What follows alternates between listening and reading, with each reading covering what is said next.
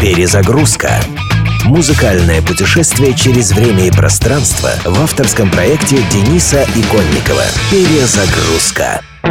Вы наверняка помните одну из самых суровых сцен фильма «Криминальное чтиво», в которой герои Брюса Уиллиса и Винга Реймса в не самых приятных обстоятельствах общаются в подвале магазина с полицейским Зедом, его братом и неназванным персонажем в садомазохистском костюме, сидящим на цепи. Интересно, что славящийся своим режиссерским видением Квентин Тарантино все же не смог выжать из этой сцены всего, чего ему хотелось. Дело в том, что в голове у Квентина играл вполне определенный саундтрек ко всему этому безобразию. Песня «My Sharona» калифорнийской группы The Knack, по которой сходила с ума полмира в 1979 году. Это был один из редких случаев, когда Тарантино не удалось добиться своего. Лидер группы и автор песни Doug Fieger объяснил, что сочинил эту песню, горячо влюбившись в девушку из магазина одежды, и целый год добивался взаимности, приглашая ее на свои концерты, куда она частенько заявлялась вместе со своим парнем. И когда эта девушка все же сдалась и ответила на его чувства, последнее, что ему виделось в воображении, это сцены надругательства над чернокожими боссами мафии в темном подвале. Тарантино тоже сдался,